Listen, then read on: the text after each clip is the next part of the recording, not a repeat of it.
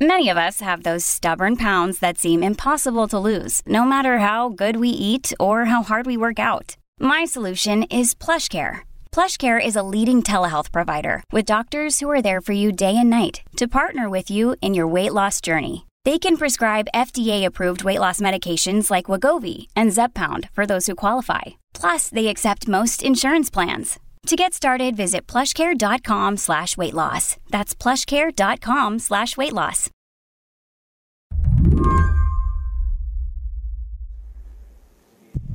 Ladies and gentlemen, the President of the United States.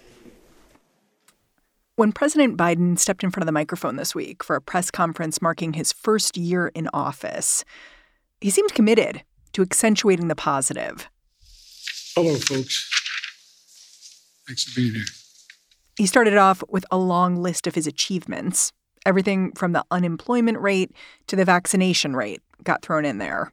And for the first time in a long time, this country's working people actually got a raise. Actually got a raise. People, the, for, the bottom 40% saw their income go up. But then he pivoted sharply. Still, for all this progress, I know there's a lot of frustration and fatigue in this country. And we know why. COVID 19. Omicron has, has, has now been challenging us in a way that uh, it's the new enemy. The question Biden spent the next few minutes wrestling with was who bears responsibility for the burden of this pandemic? His administration? The virus itself? He seemed to be telegraphing a message I might have done some things wrong, but at least I tried. It was impossible to miss a kind of defensiveness on the president's part. Look, we're also increasing testing. Should we have done more testing earlier? Yes. But we're doing more now. We've gone from zero at home tests a year ago to 375 million tests on the market in just this month. The Washington Post's Dan Diamond has been trying to give the administration some kind of grade on their year of COVID response. And remarks like that one, they get his attention. The new testing website, the shipping out of masks, it sort of reminds me like in class, your grade is due next week. So you just dump all the stuff off with the professor right beforehand. I mean, it, it may be the right it may be the right stuff, but you still get knocked for not having done it earlier in the semester. At one point in this presser, Biden said the U.S. was clearly in a better place when it comes to the coronavirus than it was a year ago. But are we?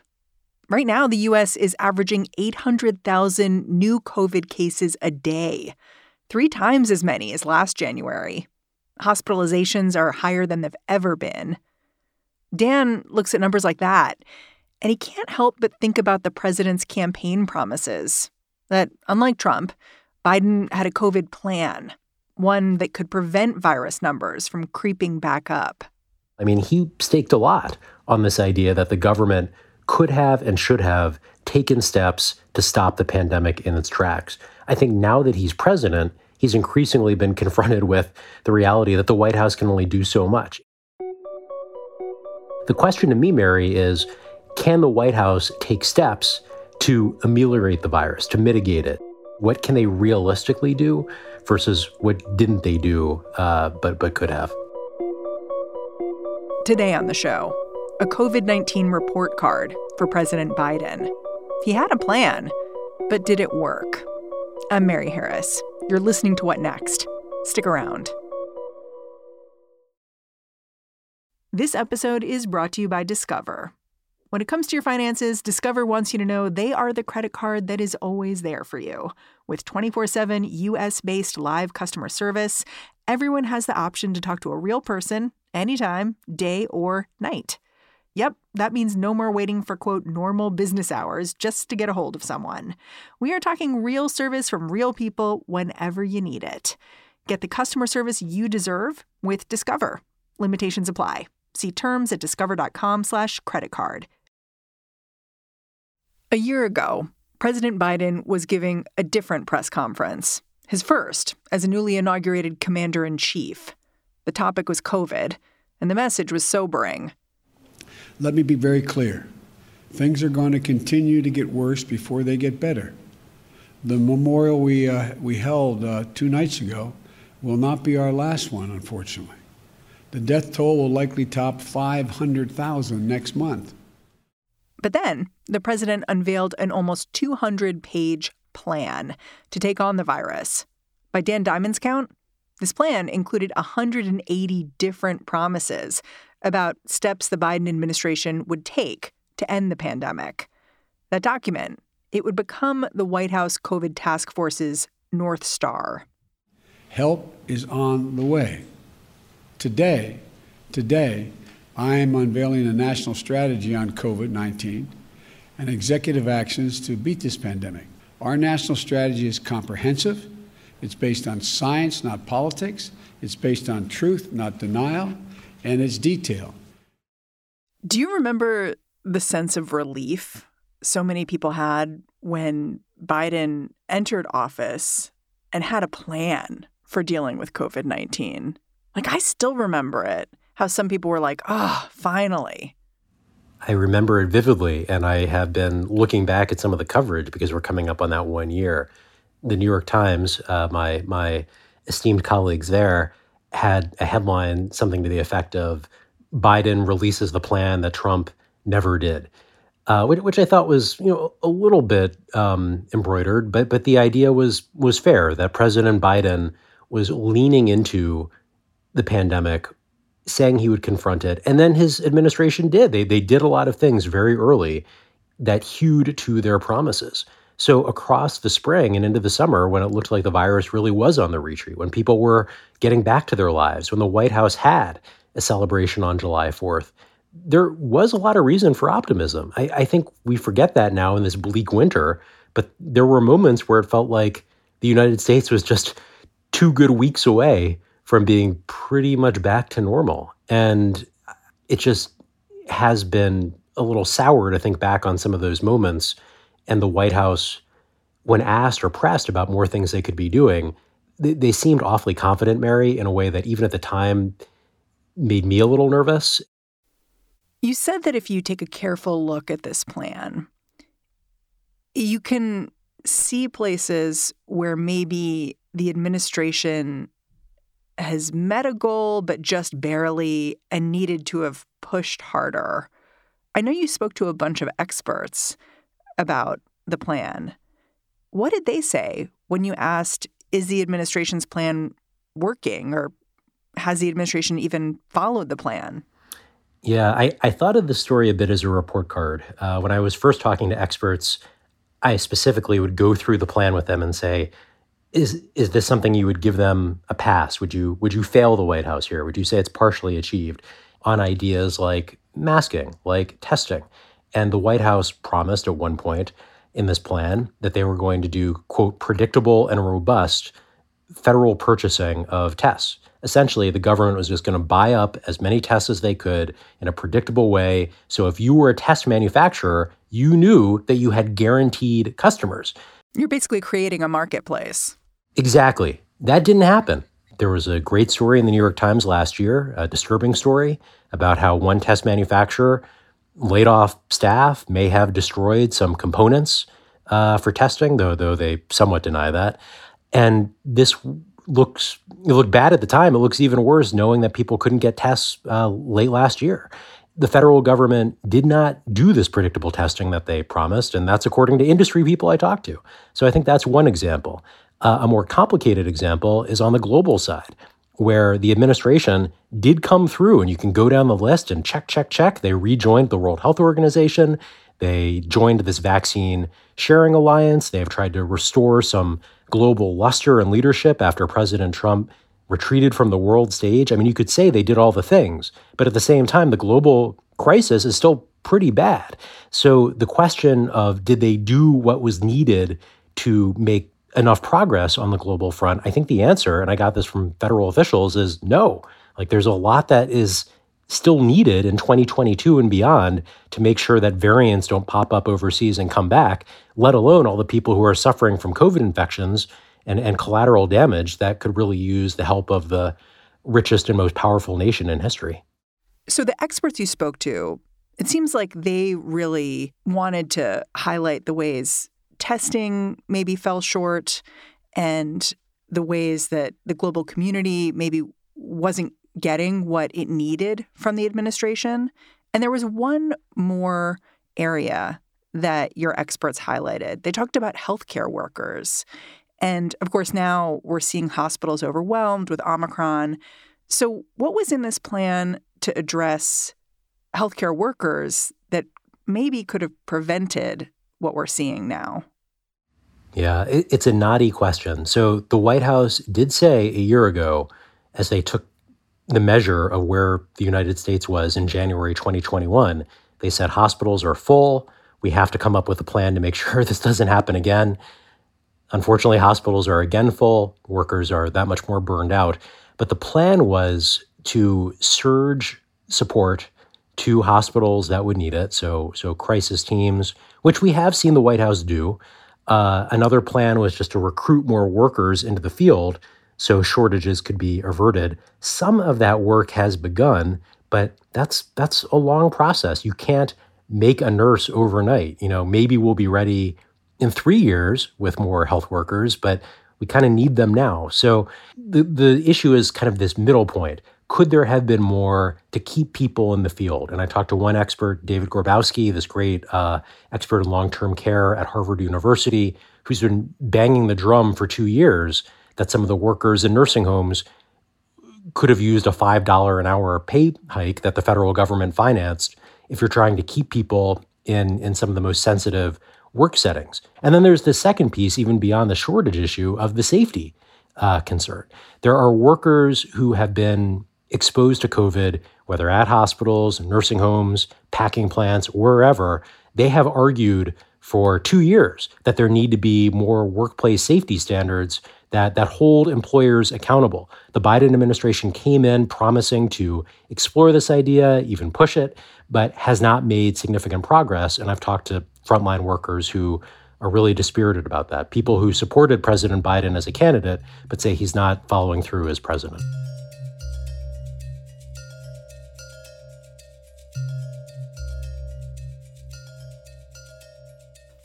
So I imagine when you brought these criticisms to the Biden administration, people maybe didn't really think that this was their fault. Like I was struck by a quote from Andy Slavitt, who used to work in the administration early on. And in his take on all this was the plan was good, but it was overcome by events. And I wondered what you made of that. You know, Andy was pretty honest. I, I think he celebrated where he thought the plan did well. Uh, the Biden administration and folks like Andy who worked there can point rightly to the vaccination campaign. And even though the US vaccination rate lags other countries, it's not for lack of trying by the Biden administration. I think where Andy and others acknowledged some challenge was the evolution of the virus, that Delta became more transmissible. That Omicron, not only more transmissible, but dodging all the vaccines that the Biden administration had worked to put in arms. So, but didn't we the, know the virus was going to evolve? I mean, I'm not endorsing the the defense, but I I think the Biden administration is pointing to that as an argument for why they were celebrating in the summer that the virus was increasingly in the rearview mirror when it turned out not to be. There are plenty of people who said we need to be ready for the next variant. There are people like Mike Osterholm who advised the Biden transition team on COVID, who's who's a longtime colleague of Andy Slavitt. They both worked in Minnesota. And Mike Osterholm has made the point that we should have been doing these things that we're doing now in January six months ago, a year ago, in case a variant had shown up and, and really upended all the hard work that the administration was leading. It was interesting to me, too, that a lot of officials you spoke with seemed to point to misinformation as a big hurdle for them. And it didn't really follow for me because uh, that that element was certainly in play. Misinformation exists now. But there are also things they just didn't do until literally this week, like allowing Americans to be able to order free COVID tests you know, to their homes. So when it comes to misinformation, Gayle Smith, who led the State Department's uh, COVID response globally, said to her misinformation was like, quote, a second virus that they were trying to contain. When you looked at all of the people who were passing on vaccines or, or not taking the precautions that they should, the Biden administration could take steps to try and protect people. But if, if folks are refusing to listen, then that's that's a challenge that's pervasive and, and a real problem. At the same time, Mary, I think one reason the White House went to this, this idea of misinformation or Republican resistance, is frankly, it's a political argument. And it's a little bit of like a get out of jail card, right? Like the White House can say, hmm. well, we did all these things, but misinformation, Republican resistance, we, we couldn't have predicted that. We couldn't account for that. And, and I'm not sure that's true. I mean, it, it seemed pretty clear from day one that the White House is going to go its way on vaccinations and public health messaging, and Republicans were going to fight the president. Um, and and I, I do think the White House is limited in some ways when it's trying to take on the hydra of misinformation, of COVID myths, of political attacks, things that were under the White House's control that they did not do. And that's where I tried to focus my story. What could they have done? What was under their power? What did they do or not do?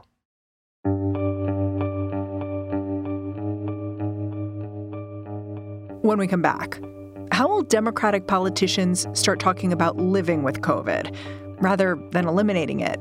And for Biden, does changing his rhetoric mean changing his plan?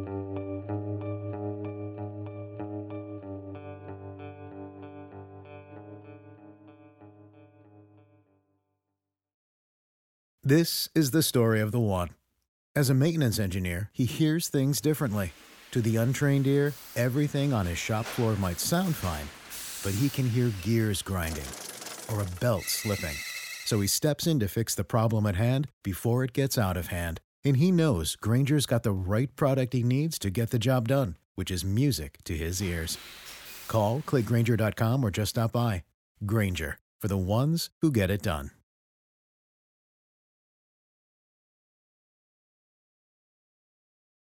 As people were lining up to get COVID tests in December and January, and as infection rates have soared, I think there's been this palpable feeling of something needs to change in terms of the administration's response. And you can see that in the fact that, you know, all of a sudden the administration is standing up COVID tests for every American. I wonder if you think changing the administration's response means changing this plan you've been evaluating, or whether it's about like pressing on different levers with different degrees of pressure. I have wondered that, and I've put that directly to the White House. When I was interviewing Jeff Zients, the White House coronavirus coordinator, and his top deputy, uh, Natalie Quillian, the the idea of new strategies came up, and I, I jumped on that and said, you know, does this mean you're going to have a new strategy for year two? And immediately they said, no, you know, we're sticking to what worked in year one. We think this is the right plan. We're just going to keep doing more of it. I don't know if that's the right answer or not. There are lots of things in that plan that did appear to work. Again, the vaccination piece generally worked. We haven't really talked about health equity, but the administration can point to a fair number of statistics where it looks like they closed some of the racial and ethnic gaps in, in COVID uh, bad outcomes. So there are ideas that are proven and accepted by public health experts across the aisle, it does come down to this question of execution and political will. For whatever reason, the White House did back off on some of these things in the middle, late last year. I think they really did think they had gotten to a point where the vaccination campaign was going to carry us through. It's interesting you say the White House was saying we're going to stick with the plan because I've heard that message elsewhere. Like Kamala Harris gave an interview and was confronted with, you know, do we need to change course when it comes to the coronavirus? And her answer was so strange, but definitely along the lines of what you're alluding to. It was a little bit of word salad. like she she says it is time for us to do what we have been doing and that time is every day. Every day it is time for us to agree that there are things and tools that are available to us to slow this thing down. And it just it it felt like resistance to acknowledging that the field of battle has changed? I think because this is a political administration that is, like any White House, concerned about their political viability, concerned about approval ratings, it is very, very hard to run away from a plan, even if it is seen to not be working. It is an admission of failure that will then be thrown back in their face. Even if the plan stays, there are former administration officials who are arguing that the administration should take a different rhetorical approach, should be talking about living with the virus, about the fact that the virus isn't going away. You can hear this shift in the way Anthony Fauci is talking, where he's talking about, you know, everyone's going to be exposed to Omicron. What do you make of that? And and do you think that rhetorical change might be a kind of middle ground for the administration where they're not changing their plan, they're just changing the way they talk about it? I find it really interesting from both a current perspective but also historical. The Trump administration, some Republicans a year and a half ago, a year ago, were arguing that this is the move that we needed to make, that we needed to accept that COVID was with us. And they were using it to defend the Trump administration's uh, often underwhelming response. I, I don't think that's right because at the time we didn't have vaccines, we didn't have antivirals, things that can defang the virus, better protect us. Uh, it, it, means something different in 2022 to try and live with the virus than it did in 2020. But I, I, also worry a bit, Mary, that it's a little too early, and, and you need to make sure that you're not messaging to people that it's it's totally normal again, and find to get rid of whatever protections and just go back to having dinner parties and small rooms and being around big big crowds, especially if you might be feeling a little under the weather. It's a balancing act of trying to get exhausted Americans on board with the idea that even if the end of COVID isn't going to happen. A manageable world with COVID is is achievable, but also not getting people believing that it's just time to give up because it isn't. And there are still 2,000 odd people dying with COVID every day in hospitals. Uh, that's that is a huge number, and we are not at a place to just say that we should accept that. You're putting your finger on a couple of things here. It's a fat finger, I guess. First of all, the fact that living with the virus has become a Republican talking point. So that makes it difficult politically for Democrats to embrace it. But also the fact that hospitals are overwhelmed right now. And so saying everyone's going to get the virus, the timing is off. You you can't overwhelm the hospitals more that'll create real problems for the country. And this is where I think about something that my colleague Will Saletan wrote a while back when he talked about messaging around the vaccine. And what he was arguing was that the message we need to give people is how do you want to get COVID? do you want to get COVID in this shot that has been FDA approved, that is safe, that will protect you? Or do you want to encounter COVID without that kind of protection in a way that may cause you to get long COVID, cause you to die, cause all sorts of side effects you don't want? And that's the choice you need to be making. And I thought that was so smart because it pushes through all of these knotty issues of how do we talk about living with COVID. It gets through the politics and, and I, I kind of wonder what you think about that messaging and whether you think the politicians are pushing through in that kind of way to actually communicate where we are to the American public. That is exactly the way that I've been approaching it in my personal life. That I have shifted to a mentality, especially with Omicron. I'm going to get this eventually, but I want to get it on my terms as much as possible, which is I'm maximally vaxxed and boosted, hopefully with whatever the latest uh, targeted booster would be. I want to wait until there are the best treatments available. And, and I think that's kind of the way that health officials and the government feel too. They, they know that it's inevitable that COVID will be circulating. It'll probably infect them at some point. So the longer you push it out, or, or the battleground that you pick, uh, so much the better. I, I think that is what health experts have cottoned onto. I think that's very tricky for the Biden administration to explain. And this may be getting into the weeds, but I'm just curious who who do you think can explain that to the average American? Is that a Joe Biden message? Is that a Kamala Harris message? Is that a Tony Fauci message? Because those are three of the most prominent communicators, and all of them have complications at this point in how they are either perceived as messengers, in the case of Tony Fauci, or if they're even able to be an effective messenger, like Vice President Harris. That's such a good point that it's not just the message that may not be working, it's the messengers.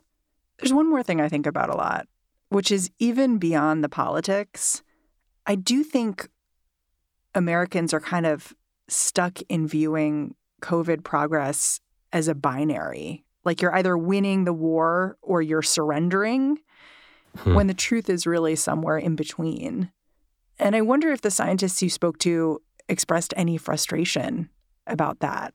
There was a lot of frustration in early 2020 when Trump officials would get up and give remarks. Health Secretary Alex Azar would say things like, the virus is, you know, it's under control or, you know, the risk is very, very low.